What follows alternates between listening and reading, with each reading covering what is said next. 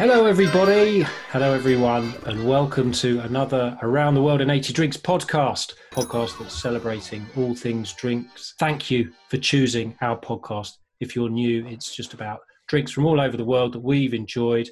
We, the thinking drinkers, and we really pack in loads of stuff about drinks, uh, weird facts, history. Sometimes we talk about uh, very personal matters, which Mm-hmm. Frankly best kept to ourselves. Mhm. But we, we, we generally talk about drink, and we are me, Tom Sandham, and my fellow thinking drinker, Ben McFarland. Hello, Ben. How are you? Very well, Tom. Very good introduction. I thought you summed it up beautifully there. Um, yeah, I'm very good. How are you? What's going on? What go on? Uh, this and that. Um, what's going on in my life? Uh, uh, well, I'm drinking a lot of rum, which we'll, Mhm. we'll get onto in a bit. Still going out on the bike. Massive thank you to everyone who's been tuning into our, or downloading, or subscribing to our podcast. Whatever the jargon is. Yeah. Yeah, I don't know. Is this radio? Is this podding? Who knows? And they really have been. I, I, we've had a huge success, haven't we? Out of the A massive uh, spike. the- Oh, yeah. Well done, everyone, for doing that. Uh, if you haven't listened to the previous pods, go back and listen to them. We just did a Tour de France series, which was very, very well listened to, and there was a prize, wasn't there? There was. Um, we were giving away a Watney's beer cycling top, and the winner was Darren Barrett. There we go. Uh, And, and thanks everyone for entering. Both of Yeah. you. That's brilliant. And what have you been up to, to recently? Have you been doing anything interesting you want to tell Uh, the listeners about? Yeah, not much living my life. Um, do you want to know what I had for breakfast? Might as well. Yeah. well, after weeks of uh, I've been eating granola, healthy. Well, apparently granola is not as healthy as I It's thought. not, is It's it? nice. No, I, I have it every day, but I have it with lots of fruits. And that, yeah, I'll have it with yogurt and frozen blueberries. Yeah. Obviously, I defrost them. Um, but for the first time in ages, apropos nothing, I went this morning for Weetabix sprinkled with demerara sugar on top. Now, this is a bit of a childhood Oh. classic of mine. When I was growing up, I loved this because my folks used to have Demerara brown sugar, very middle class, you see. Uh, West London middle class. We had Demerara sugar, and I used to put that in their coffee, and I used to then sprinkle on my Weetabix. And it's got uh, some lovely, wonderful textures going on with it. Or you have you've got the softness of the milk-soaked kind of woven wheat, and that's really uplifted by the crisp crunch of that Demerara sugar. And it's a really good uh, sort of pick me up for the beginning of the day. And as I shoveled it into my face, Tom, I realised that we were going to be talking about rum today. And I thought, well, was there something in, in my subconscious that knew that and yearned, after weeks of healthy granola and blueberries, yearned for some posh Demerara sugar?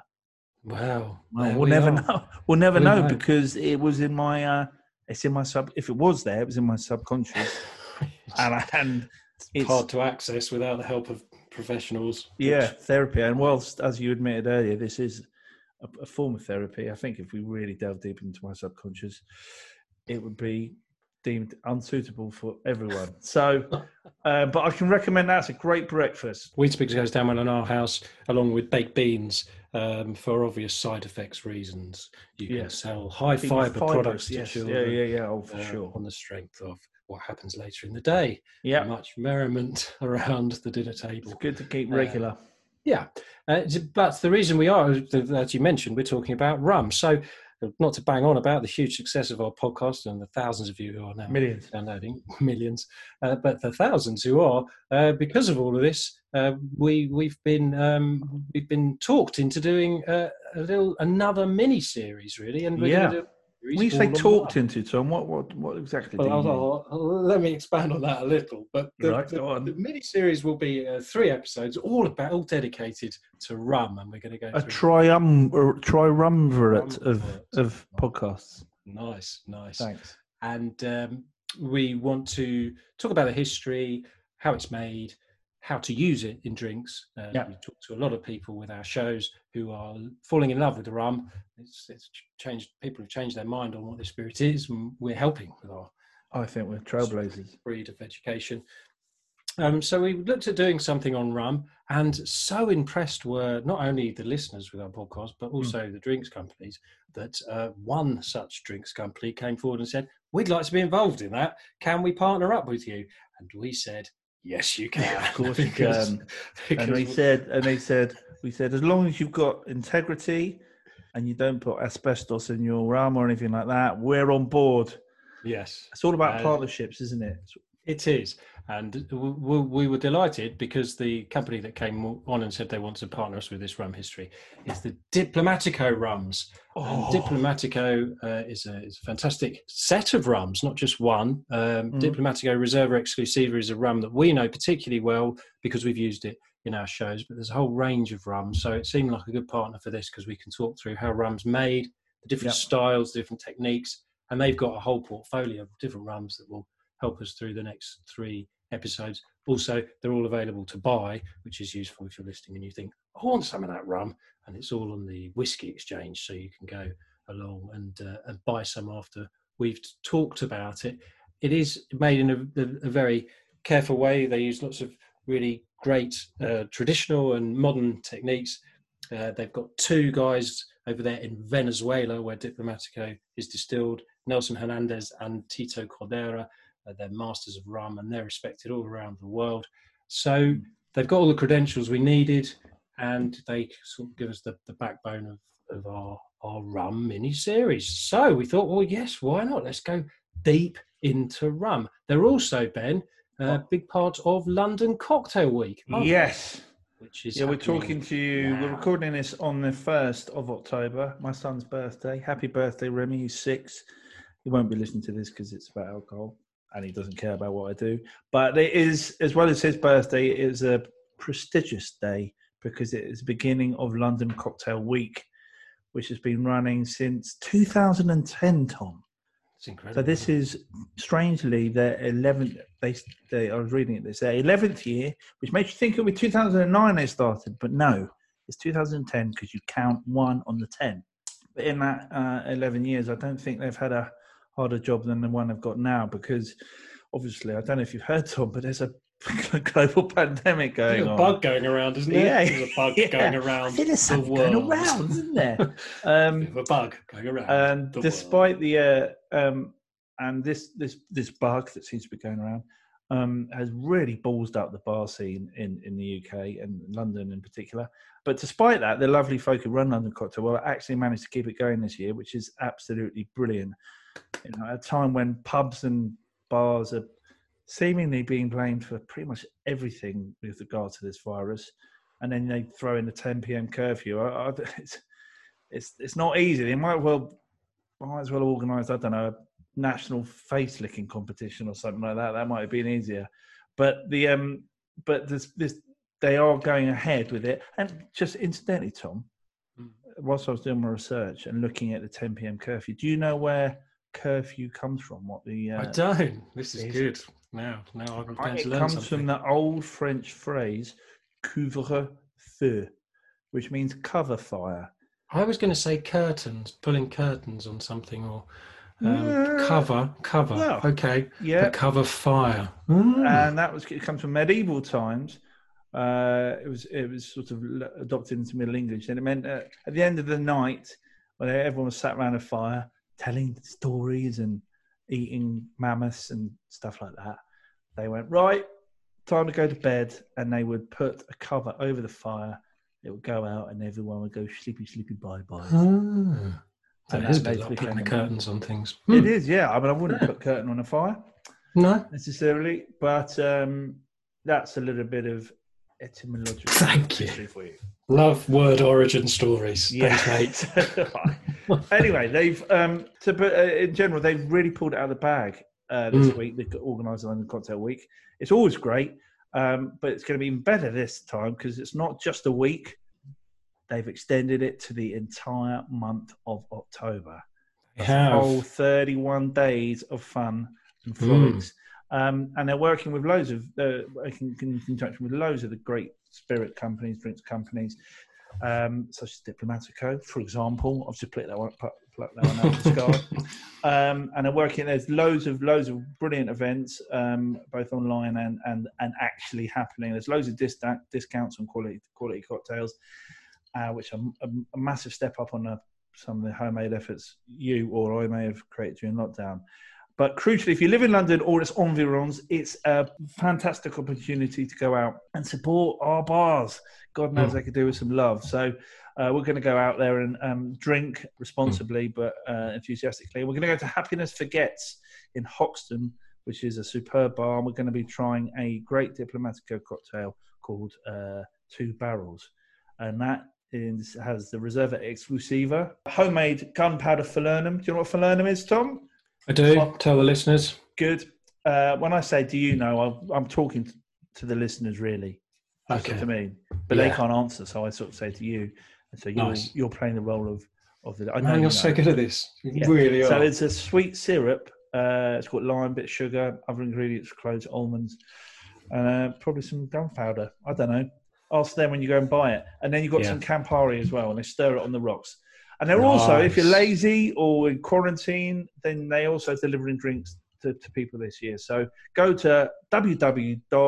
no all the W's, three of them, londoncocktailweek.com and we'll Mm. put that we'll put all the details uh, below the pod when when this goes up on the YouTubes and and the like.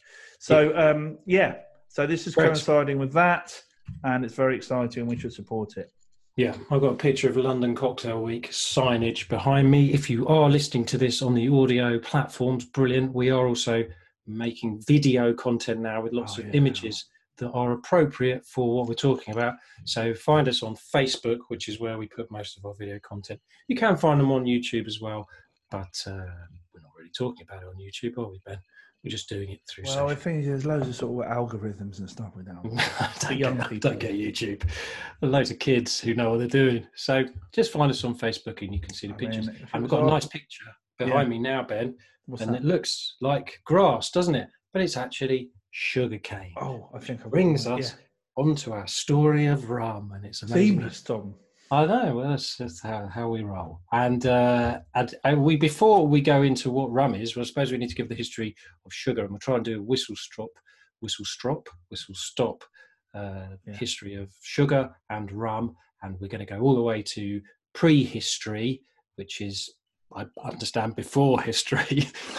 you know what prehistory means? Before history started. before history was a thing, uh, but Neolithic man, because there is evidence that Neolithic man was chewing on these sugar cane bits of grass because obviously it tasted really, really Yeah. nice. But the first evidence of them uh, domesticating or uh, cultivating sugarcane was in 8000 BC. That is a long time ago. Before was- sweet baby Jesus was born. before be- before before Christ, indeed, eight thousand years before he came along, um, and it was the indigenous people of New Guinea where we have the first evidence of people chewing it raw. They're pretty good. They were the first to put in irrigation systems to help cultivate their sugarcane. So uh, well done them. I like the Guineans. yeah, Good guys. cool cats and uh, they they what they were creating was so popular they took it with them when they went out on boats the oldest boat ben Is that, that is that this thing? This wooden thing? is Looks a like wooden a wooden pesse canoe tiny. from the mesolithic period which is around the same time 8000 bc and it would have been on one of these that those people would have jumped on and taken their sugarcane as they traveled out to places like Southeast Asia, China, India, and sugarcane spread out and was the methods of cultivating it became popular because it tasted really nice. So that's a canoe, Ben. That is a And, um, canoe. Oh, is it a kayak? Because I always get Well, confused. they called it a pesse canoe. So Okay, I'm not going to argue with them. no. Yeah, Um, I mean, it's, I like it looks like a twig to me, but yeah. they didn't have tools, did they? Nothing. So It floated and they Yep. could put sugar on it. So um, if we like then my Weetabix. Yeah, exactly. Um, and the next picture I've got for people who can see the pictures is um, is is what looks like a bit like a statue, but it's actually a, I think a mummified or it's, it's a it's a person that they've dug up. Uh, these Is it? people who can dig people up Ah. and test what's going on inside them, and it's a Roman because the Romans they also liked sugar, and crystallized sugar has been found in the medicinal records of both the Romans and the Greeks. Oh, so the. Romans were saying that a spoonful of sugar literally was helpful in terms of your medicine going down. Uh-uh. They were they were used they were using it for me. But as we know, as we've talked about on our podcast and in our shows, the Romans often pop up using various things they claim to be medicinal, including uh, juniper, we've we've mentioned in the past. Yeah. Also turpentine, which I'm pretty sure is Yeah, they made wine with turpentine, didn't they? yeah, and lead acetate. I discovered the other day. Uh, there's a lot of lead poisoning because they had lead acetate, which is a bit like a bit like um, a salty thing that they put in their foods. So they were uh, nut jobs. But there is actually a, a precedent for using sugar in wounds, and I, I discovered this from the 80s. Dr. Richard Nuss, Knutson, MD, Get out. crea- created a formula using sugar to help with wounds. And he mixed, this is how he did it, he mixed four pounds of table sugar, Right. one pound of betadine, which is iodine or an antiseptic ointment, and Right. 6.5 ounces of betadine solution. It's quite a lot for that. Yeah, but still. Yeah. So, uh, just to say, betadine solution is an antiseptic as well. It's a sterile topical Mhm. aqueous solution. So, essentially, he put sugar into what sounds like two antiseptic lotions. So it'd be like so it'd be like saying, "Oh, uh, I think that minstrels are, have medicinal powers," but then crushing them up and putting them in with some paracetamol. Exactly. Uh, yeah. So, and and you have done that. I've seen you do that in our tour. Yeah, yeah. Premenstrual Um, tension. Very, very, very low during very low ebbs. yeah. and eating entire bags of minstrels. Not not the little packets, No, grab bags, big ones. the grab, the grab bags that cost three pounds fifty in all good service stations. Scandalous, scandalous. Well, uh, the sugar then moved on. We've got uh, evidence of sugar being used in India uh, in the fourth century. The Gupta dynasty, and this lot were pretty good. I did a little bit of reading around the Gupta Yeah. dynasty. They uh, they came up with a theory of zero, which is appropriate during these t- COVID times. Every time we look in our bank account, hence working with people like Diplomatico. Uh, zero, Yeah. zero was their theory, and uh, chaturanga. Do you know what chaturanga is? I do, Tom. Chess. Well, it's chess, isn't it? Yeah. yeah. And uh, and they apparently they were this was the forerunner for chess. So the Chatur the, the Gupta dynasty was pretty important. I mean, I I say that I got that information off Wikipedia, so should probably check mate. Oh Christ. Yeah, that's it. Were they? Uh, were they? Were they, did they? Uh, were they first Indian civilizations to get into pawns? Pawns? Pawns? No. Move on. Come on. Let's move on. But sugar there was referred to as kanda in India. Uh, some speculation from the Americans that gave them the word candy. And then, of course, Ooh. along came, yeah, it's a bit of a, bit of a sugar fact for you. And then Yeah. along came this this dude who we've talked a lot about in our shows, Alexander the Great. He came along, invaded. Uh, he sent in Nearchus, his navarch. Uh, navarch is a naval leader in charge of belly buttons. he was going up and down the Indus River and saw the locals were drinking fermented sugar drinks. And this was in 325. And Nearchus said it was a reed in India that brings forth honey without the help of bees, from Yeah. which an intoxicating drink is made, though the plant bears no fruit. So they worked out they were using the sugar cane to make a fermented drink. And he took that back, Alexander and his, in his, in his team took that back to Europe. And I just had a little map of where what Alexander's empire was at that time. It's pretty good, man. It was very, very big. If you can see the images we're showing, uh, it, dro- it goes all the way up to the cusp of Italy. So you can see now we're getting sugarcane and sugarcane drinks into Europe, which brings us neatly uh, onto the sugar trade, Ben. Yeah, I mean, this Alexander the Great, very interesting fella, because um, his dad, he was a massive drinker, even by by today's standards, massive drinker. But his dad was also a massive drinker as well, and he so much so he was called the human sponge. Basically, Alexander the Great was driven by drink and uh, a desire to impress his dad, which he did because he created the greatest, biggest empire the world has ever seen. Pretty much whilst being very, very drunk. He was he was basically the history's greatest functioning alcoholic. I think I'd say. Would you say that? Okay, I'd say yeah, but I, I mean it's not big or clever. No, no, no, no, no. But I mean, different Drink times. less, drink better. As we Yeah, always say as absolutely. the thing for Imagine what he imagine Tom what he could have What could achieved he have had he been sober. if he'd have had just three pints instead yes, of if exactly. He just introduced Mm. a soft drink into his repertoire mm, when he three, was three out with mixers all or his something. mates. Yeah, exactly. Just take a Mm. break, guys. Give your liver a rest. Um, uh, so yeah, right. Let's let's jump forward a bit to the 15th century, uh, which was when everyone really got into the sugar game. Uh, it was in the um, yeah in, in the 1400s that the the heavyweight European nations began venturing west, and they started planting sugarcane on small islands off the west coast of Africa, the Azores and Madeira, which obviously known for wine now, but that once once a massive, uh, essentially a sugar plantation.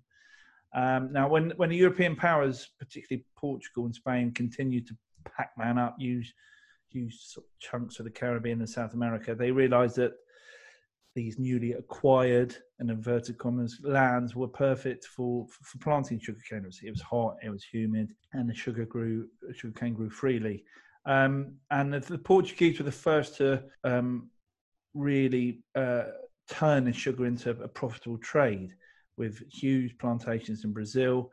But the, the drink's legacy that they, they, they, and they were the first people to really make a drink with it, an alcoholic drink, and that's cachaça, which is a whole other sugar based distillate, which is very similar to rum.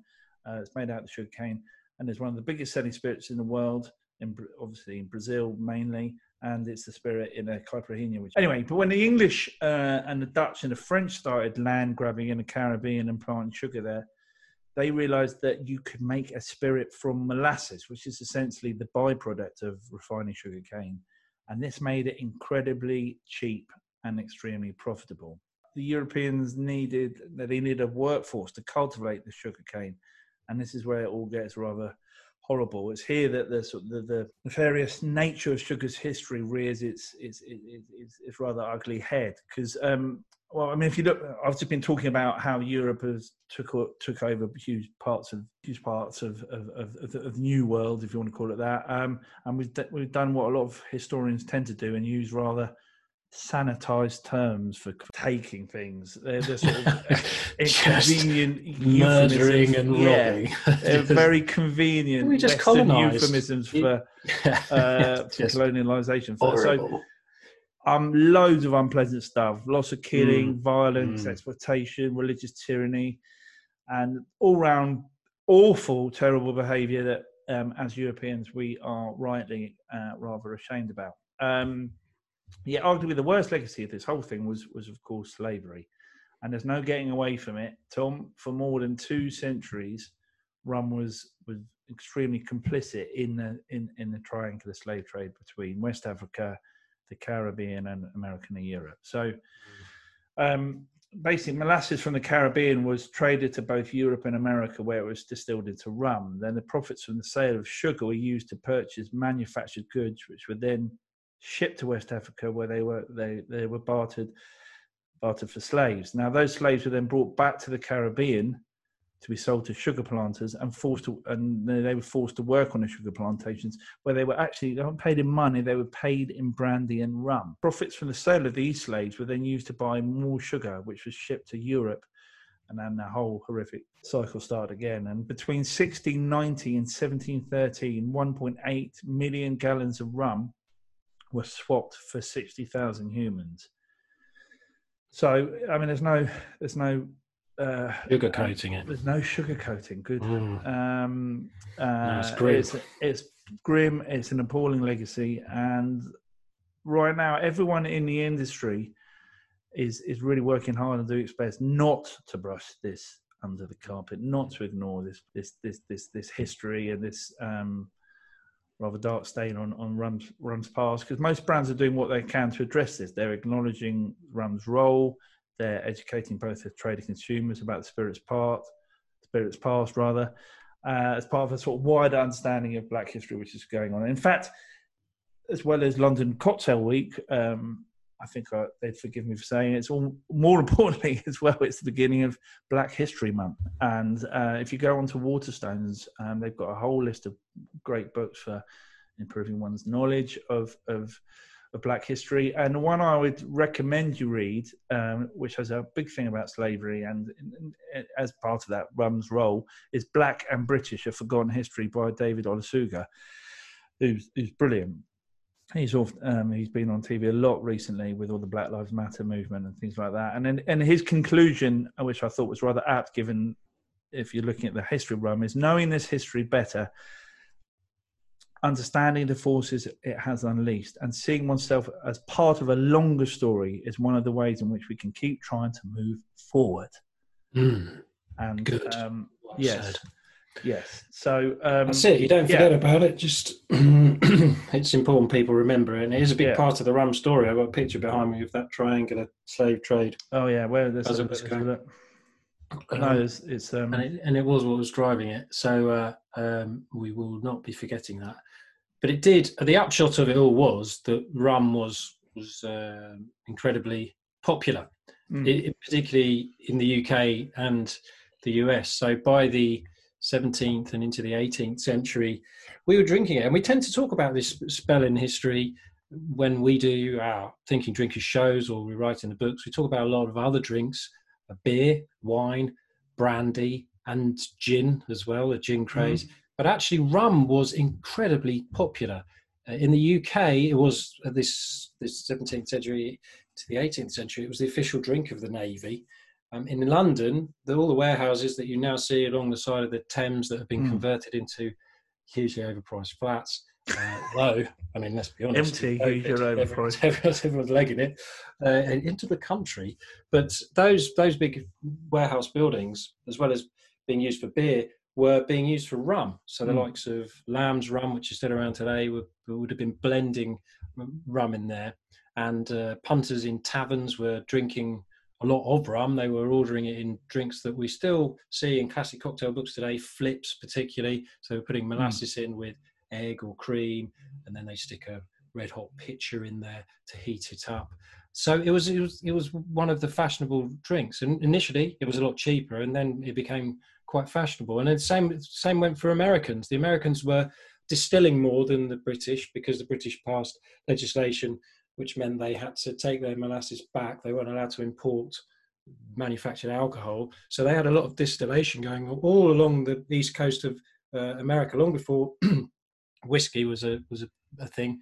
They were they were turning their molasses into into rum, uh, and in fact, there is an argument to say that rum was really the, the motivating factor in the Boston Tea Party. yeah, We've talked about tea being a motivating factor. Most historians would talk about that.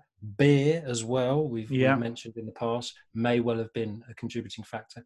But also there was the the the taxes that the British were putting on molasses. yeah, So by, by 1770, there were 140 rum distilleries along the east coast, and they were pumping out about four, five million gallons of rum every year. So it was a massive industry. So the British were trying to do what they could to um, to curb that. And in the in 1733, they put forward a, a tariff on on molasses, which the Americans just ignored. yeah. It's like, yeah, whatever. What you can do about it? We're just going to keep going.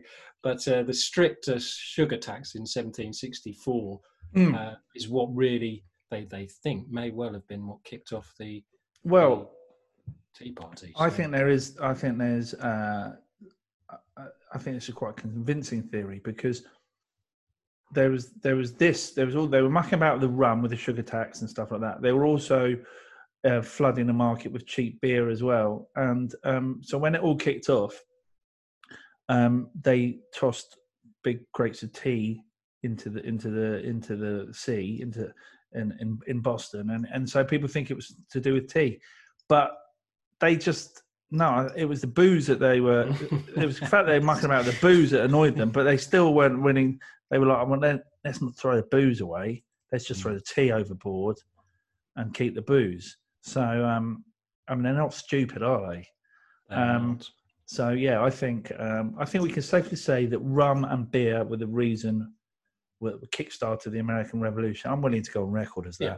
let's do it. Who's going to yeah. take us down on it? No one. Well, if they do, then you know. well, might be some PR for us. So yeah, uh, exactly. Just start pumping out Yeah. spurious facts and see Yeah, see if the Times picks it up. it works for Uh, some people, doesn't it? yeah. yeah, you might argue entire governments go over it. Uh, yeah. So, um, so, so that's. Are we going to take the rum history in part one of our uh, three-parter. Uh, up to that point, when rum really was hugely important, it, it does dip after this, and we'll go into that in uh, in part two. Oh, and then dip, it, right, as in Diplomatico, Tom. Diplomatico, which brings Okay. us neatly onto back to Diplomatico. Behind me, if you can see the video, I've got the Diplomatico Oh, yeah. barrel you're, you're, you're, you're, warehouses. you're, you're doing. Hang on, you're doing really well on put- pictures. yeah, I'm putting some What pictures are we on now? What we're on now? Just barrels of rum. That's at the warehouse Okay. in Venezuela, Oh, yeah, yeah, yeah, where. Diplomatico uh, uh, mature their rums. I just a very very quick overview of how rum's made because we want to give you some information about that, and we're going to make some cocktails after we've talked about it.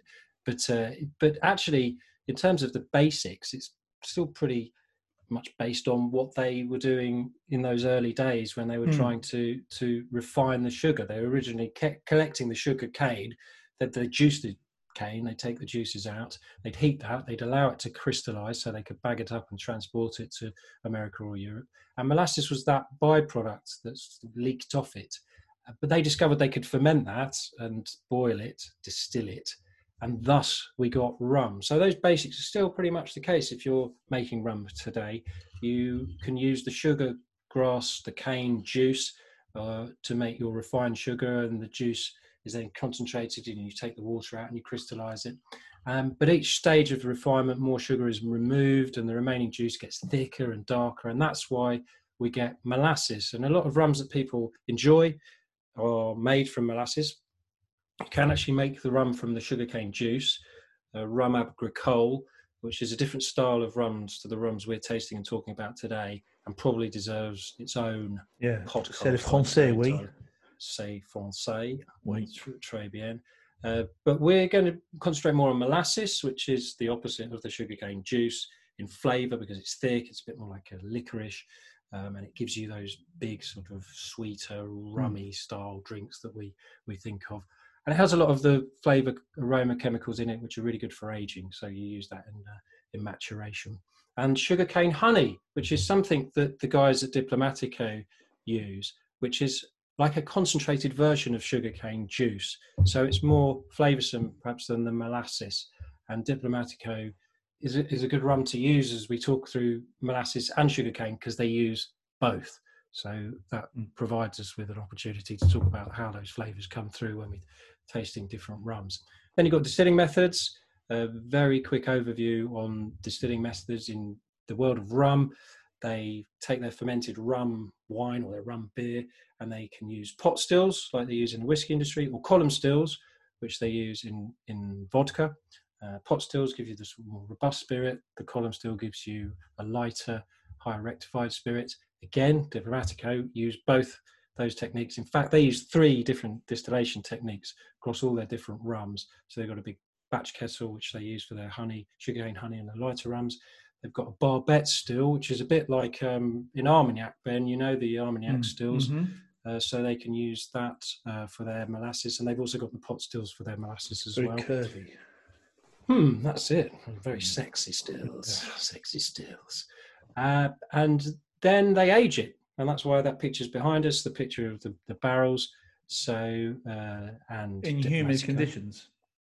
Very humid conditions. And again, Diplomatico, great example, because although we talk a lot about Reserva Exclusiva, which is a rum we've used in our shows, and the reason we use Reserva Exclusiva is because it does tend to really convince people who think they don't like rum that rum is very Mm. flavoursome and there's a lot in it. But at Diplomatico, they make a lot of different complex rums using all those different distillation processes, but also different maturation in different wood. So they will use American oak, uh, so previously been used to rest, uh, bourbon. They'll use whiskey, Scotch whiskey barrels. Um, uh, they'll use sherry barrels as well. So they've got a lot of different variants in their portfolio that to, to use different barrels.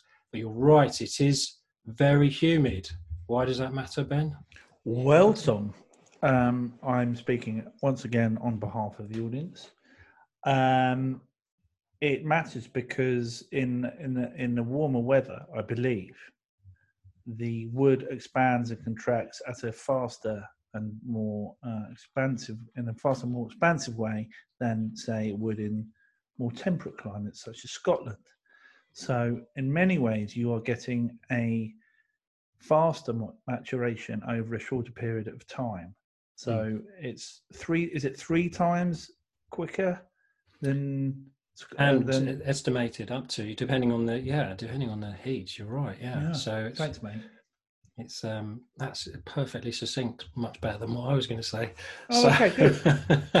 but i was speaking to nelson hernandez just this oh, week Oh, in fact so on the, on the old- on the that old a name? Zoom, me and name drops Well- keep falling on my I say- head. I say I was talking to him. He was mostly talking, and I was listening. Yeah. But he was talking about how in Venezuela, where they make Diplomatico, that those conditions are particularly ideal for quick interaction, rapid interaction with the wood. So that expansion and contraction, because it's hot during the day there, 32 degrees C, and then it drops in temperature at night to No way. 24 degrees C. It's a bit like wine. Just remind you of anything. Colder, that was colder, so it's colder at the night and hotter during the day. Yeah. That's because the sun comes out. Well, that's what affects the maturation process, Mm. not the actual ingredients, but No, actually no, in no. terms of the sugarcane that they cultivate in Venezuela. It does it does impact on the terroir, and if you are they're they're at the foot of the Andes, and uh, and that's because that's why they have quite quite distinct temperature changes. It doesn't retain the heat during the evening because they're right next to the the big hills there. The big, I Uh, think they're called mountain. Yeah, the mountains. Maybe mountains, yeah. But Nelson was saying they, because of that humidity, they lose about seven or eight percent of the spirit to evaporation, which we call the angel's share, Mhm. every year. So they put all that spirit into the barrel, and that's what essentially we're all taxed on. That's what we declare. We're going to, we've made this much alcohol, it goes into a barrel. And then over a year, because of that evaporation process, the Diplomatico, they're losing between 7 and 8%. Uh, something like the Diplomatico Reserva Exclusiva and some of the other rums they make have been in barrels for a minimum of 12 years. So if you think about that, it's about 60% of what they put into the barrel is just, It's gone. just evaporating, which seems like you've got to pay tax mighty waste. You still got to pay If for I it. get yeah. it, you know, if they get hold of those Venezuelan angels, they need to I imagine it'll be turn them upside down and hold shake them, shake them. That does sound like oh, They're just running around and bumping into each other. It's like you grab them and shake them until the coins fall out.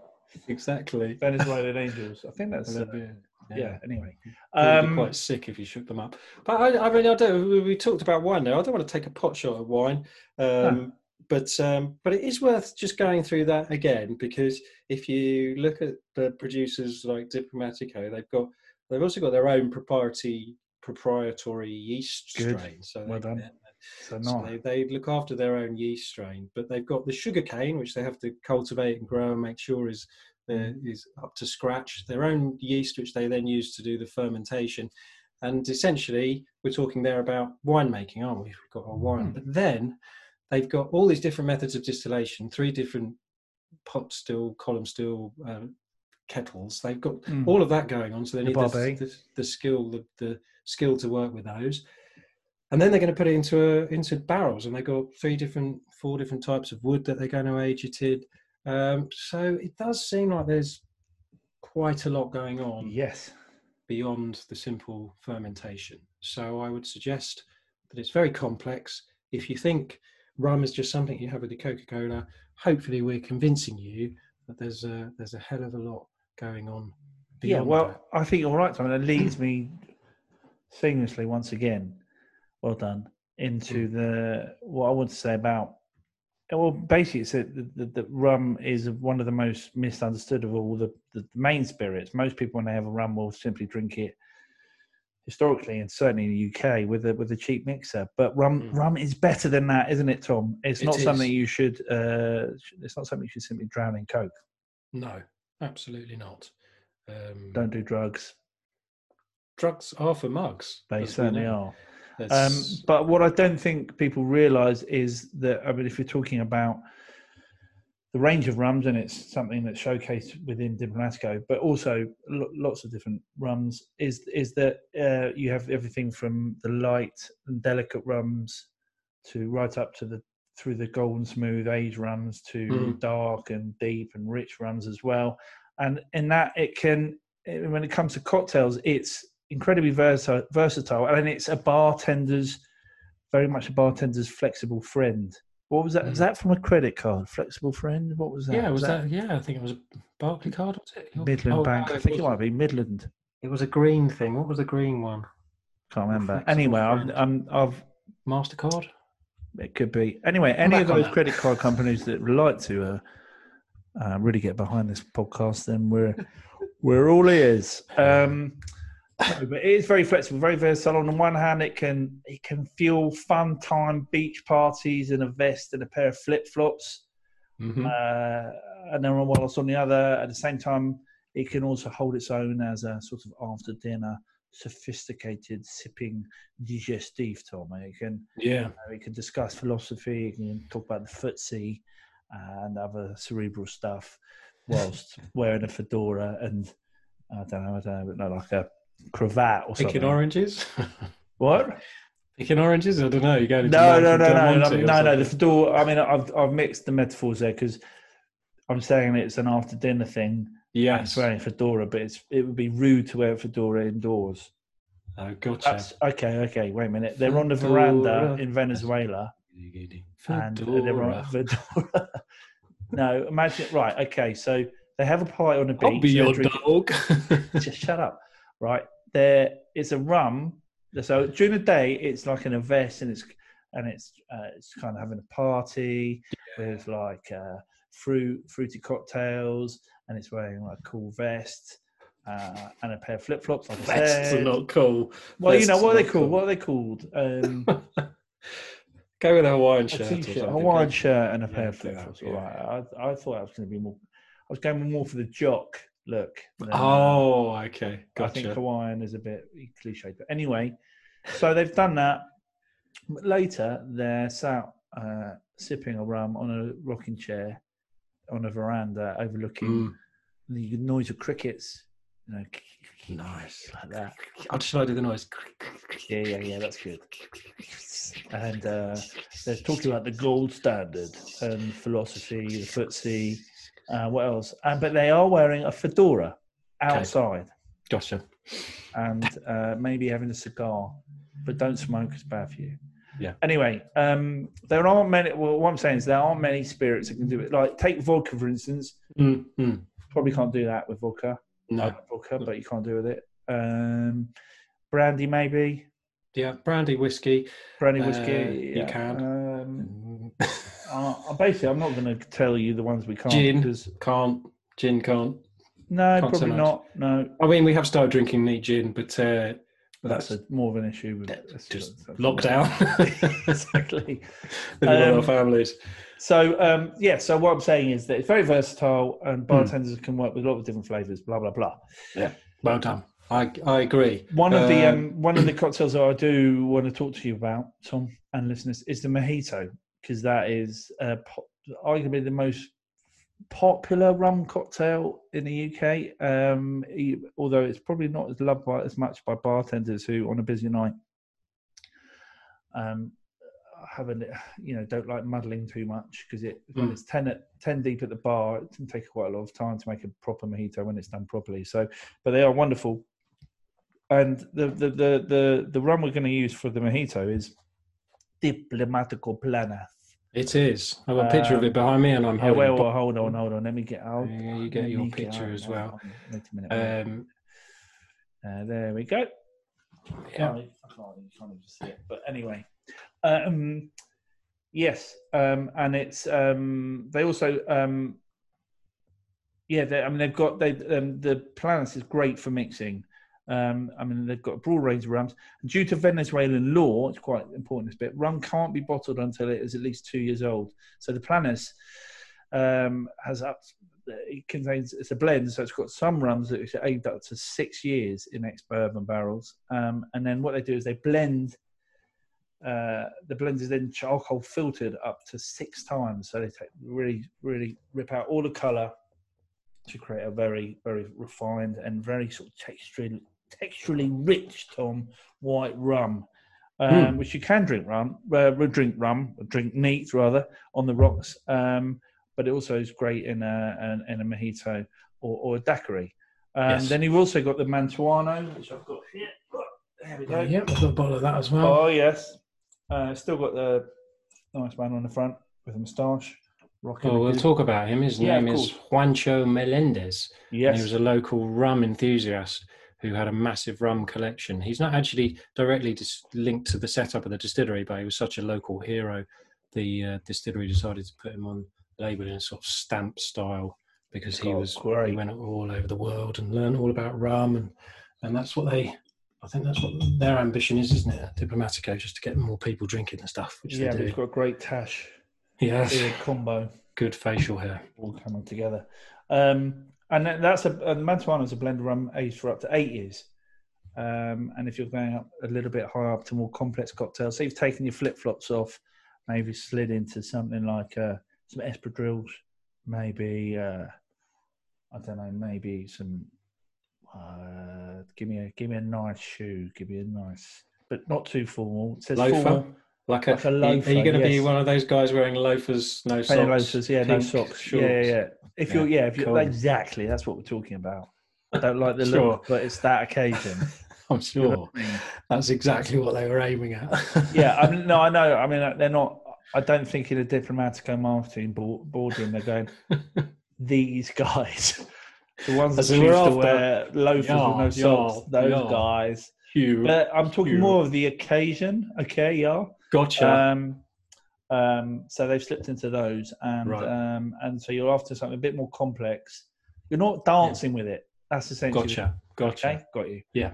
So Mantuano, that's probably what you're looking for. Well, we'll go. I think Um, we'll, we'll look more at the Mantuano ne- ne- in the next episode because we're Yeah, going alright. to we, we're going to talk about a couple of very classic cocktails for to cover this early part of rum's history, and then when we go into the next part, well, maybe we'll make something a bit more uh, modern to show how rum is gone. It's gone through its tiki phase and uh, is being used in Oh. things like old fashions now. And uh, What a journey, Tom. What a journey. it, it has been a journey, but Yeah. it, it- because of the popularity of rum in the 17th, 18th century, you, you see records of it starting to make its way into mixed drinks. If you go back to America, the early mid 18th century, you've got the Fish House Punch, which is a very famous cocktail that was served up at the Philadelphia Fishing Club in the 1730s, right next to the Schuylkill River.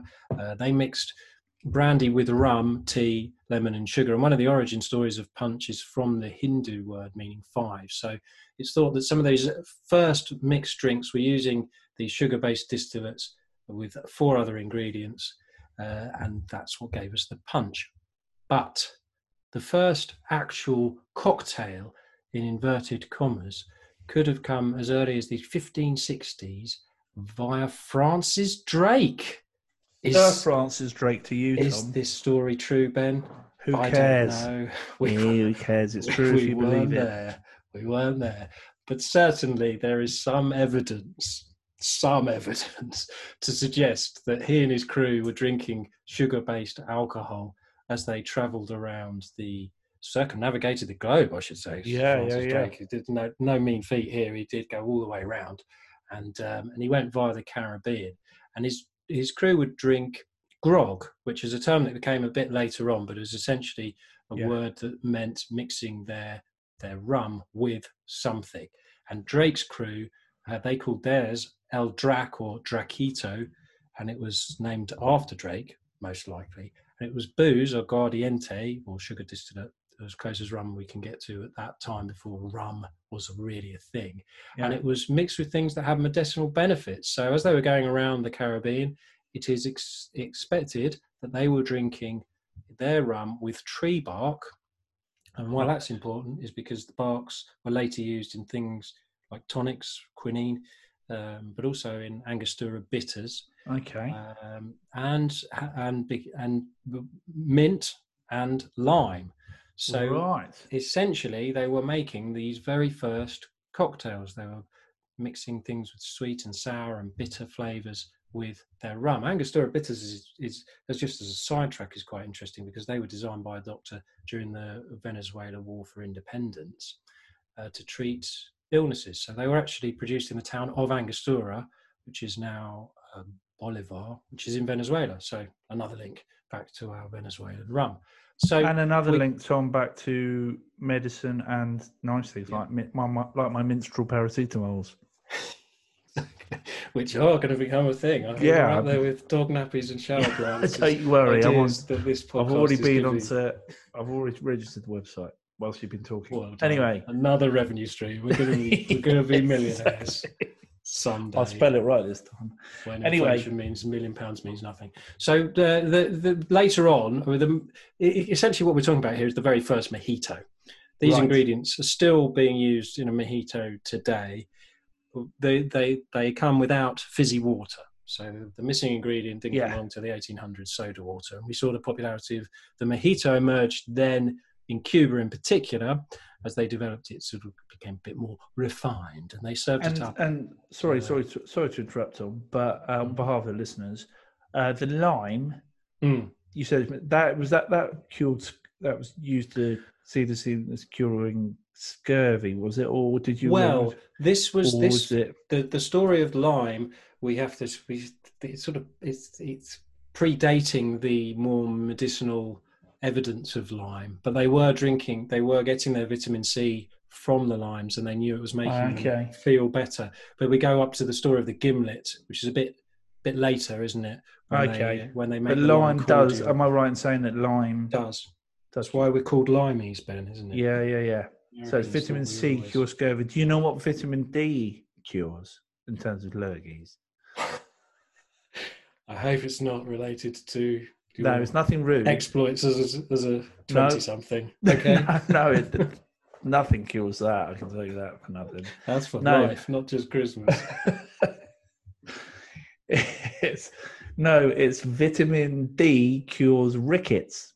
ah, Yeah. So there we go. thanks. That's all right. I only know that because my biology GCSE. I remember vitamin C cures scurvy, vitamin D cures rickets, and I can't Okay. remember the others. Well, Carry there's on. Boat. So there's Drake, and we give him credit for creating the first mojito, and that's what a mojito will look like today. Bit different to how he would have been drinking it, and they served them up at La Bodigue, La what? La B- Bodeguita, Oh, yeah, right. I see. del Medio. Uh, believe it or not, it's a bar I've been to, even though I can't yeah, say it correctly. Well, And that's in Havana. Anything by the time you left. Yeah. So if you go there, you can have a, a, a fantastic uh, mojito drink. And in fact, Hemingway drank there. And Hemingway, Ben, drank uh, not only mojitos, but he drank the daiquiri, didn't he? Which is the Seamless, other Tom. Well done. classic You're good. cocktail. So Mm. good. Yeah, daiquiri, Cub- uh, Cuban classic, uh, named after the mining town in Oriente province, um, which was pre uh, before 1905, which was known as Santiago de Cuba, and it's where Fidel Castro was born. Um, and a reckon recipe was created um, at the turn of the century, around 1900s, by a mining engineer called um, Jennings Cox. Stop it. And a Cuban engineer who went by the name Pagliuchi, Pagalucci. I don't know why I'm doing an Italian accent because he wasn't Italian. Did they eat tapas? Hey, hey, Pagalucci. Um, I say they made it. I say they sort of created this recipe, but it was a very simple recipe. It goes back to what you were just talking about. It was lime, sugar, and rum, and goes back to sort of navy navy grog, really. But the main thing that tran- sort of transformed these uh, magic ingredients, uh, when I say magic, lime, sugar, rum, into a daiquiri is, was the introduction of ice in the 1900s. So that added a whole new dimension to it. Um, and it crossed over to America some years later in 1909 when a, uh, there's a guy called Rear Admiral Lucius W. Johnson. That's such an American name, isn't it? uh, um, and he was a, um, a Navy medical officer, and he introduced it to the Army and Navy Club in Washington, D.C. Uh, talk and taste of the daiquiri spread over the years and became a favorite of famous folk such as John F. Kennedy, President John F. Kennedy, and most famously Ernest Hemingway. Mm. Um, now, in the 1930s, Hemingway had moved to Cuba, um, and he loved it. He loved it a lot. He, did. he was a heavy drinker. Again, not as heavy drinker as uh, Alexander the Great, of course, but he was a staunch regular at the El Floridita bar, um, and he um, and he loved the daiquiri. Um, but when his wife, basically his wife at the time, was worried about the fact that he was drinking so much sugar because he had diabetes, and they asked asked the bartender to make some changes and then the Hemingway daiquiri was born because they replaced the sugar. the bartender replaced the sugar with cherry liqueur. I mean, if you're gonna if you're gonna replace sugar, I tell you what, go easy on the sugar. Have this instead. Uh, some cherry cherry liqueur. Uh, which obviously made very little difference to Mm, the actual amount of sugar he was consuming. Yeah. Uh, a bit of dash of grapefruit, and apparently, um, I don't know. You can. Do you know that? Uh, did the, the Hemingway daiquiri, uh, the re- the official recipe or the legendary recipe, has twice the amount of rum? Is that right, or is that Yeah, um, that we, we do. uh, We I've written a, a lot about the daiquiri in this book, which is quite nicely placed right next to me. Show The world- What is, world's that? best world's best No cocktails. way. That's Yeah, interesting. Is that uh, available? available on Amazon. Yeah, Um, it's available. uh, to, oh no, don't get through our website because I've got down a go down the post then you have to send it out. Just get it on Amazon. It's easy for everyone. Uh, he apparently drank the. Um, there's the Papa Doble, which was the double, which Yeah. was is still Papa served Double, up Yeah, yeah, yeah. at that's- uh, Floridita, where he drank. And in fact, I've been to Floridita, and there's a huge bronze statue of him stood next to the bar. He was a, such a regular. He apparently drank a Montgomery, which was um, a drink I think he might have even invented based on uh, Montgomery's war tactic of preferring ratios of 15 to 1. Who doesn't prefer those ratios in a fight, eh? right. 15 to 1 so he'd have 15 parts rum so um yeah he was a big he was a big fan of the drink and Well, that's quite so- spooky, Tom, because um, I was in my research. I discovered that he allegedly drank, on average, when he was basically time went on, uh, he uh, allegedly drank as many as sixteen in one evening, which is fifteen plus one. well they What a what Close. spooky world we live in. Oh, Um, yeah. Which might explain why, if he drank 16 of these, he this might be when he came up with this plan because he was sat around the Floridita bar. Uh, it was Second World War, and he came up with his own plan to fight Hitler from Cuba. Um, and he rounded up a motley crew of Nazi hunters.